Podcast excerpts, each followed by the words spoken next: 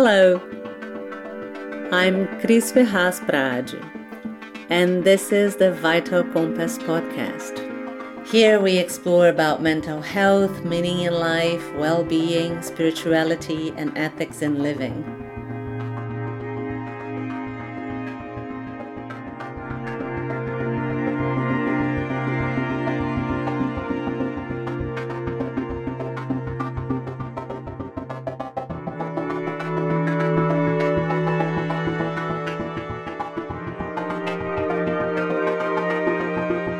Another season of Vital Compass.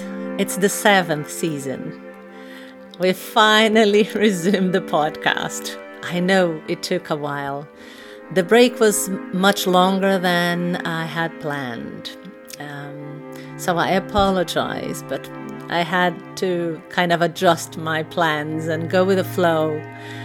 Um, but before we begin, I really want to thank you for your company, for for being in tune with the Vital Compass proposal, for participating, sharing, sending emails, for for being close, for being here.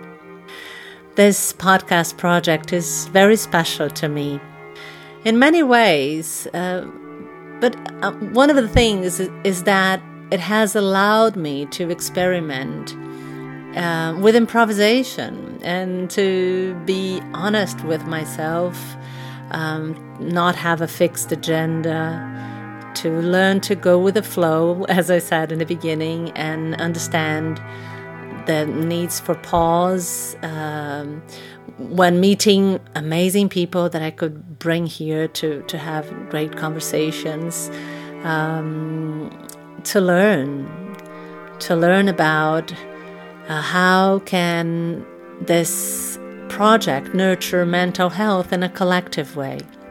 In, in the previous season, I did an experiment of leaving the conversations only in the original language, in Portuguese or English. And I felt like there was a limitation uh, because some people couldn't access um, some of the episodes because of the language. I am still trying to understand the best way to proceed with the podcast for, for these two audiences.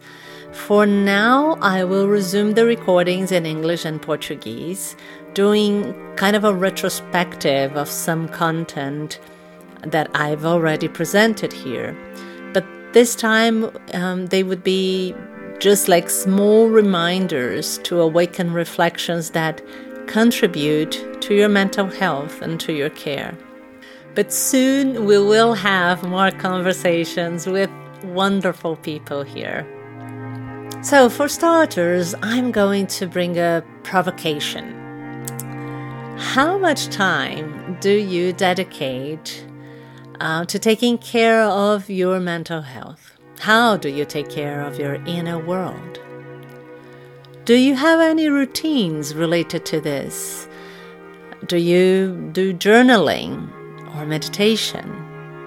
Maybe mindfulness or a mind body practice or therapy.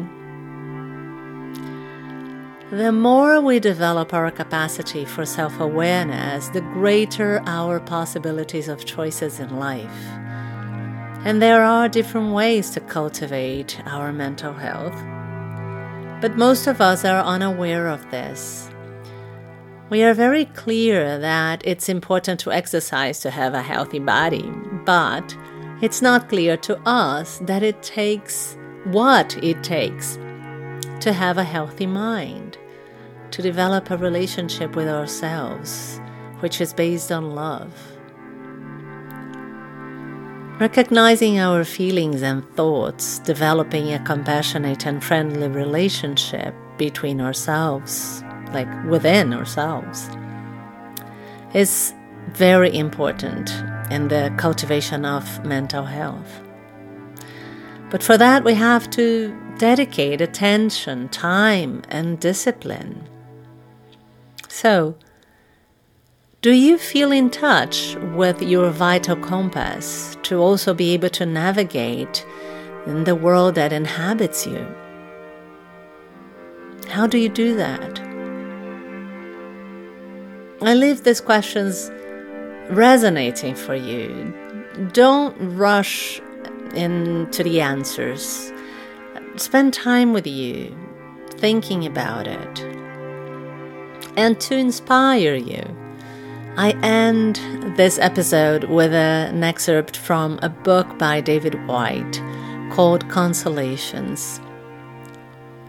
Beginning is difficult, and our insulating rituals and the virtuoso subtleties of our methods of delay are always a fine, ever present measure of our reluctance in taking that first close in, courageous step to reclaiming the happiness of actually having started.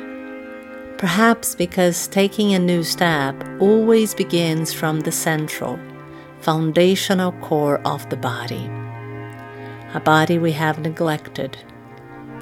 Beginning well means sitting ourselves in the body again, catching up of ourselves and the person we have become since we last tried to begin. May we remain close and present in life and in our hearts in another season of Vital Compass.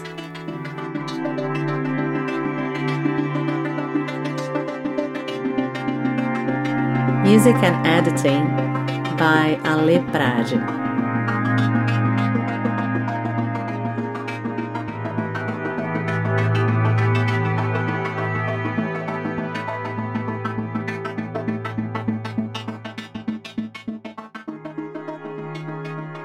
Vital Compass is available at Spotify and Apple Podcast. You can also register in the website. It's www.vitalkompass.com. Compass is with a K. And you can always send me an email. You can send an email to vitalcompass at gmail.com. I would love to get an email from you.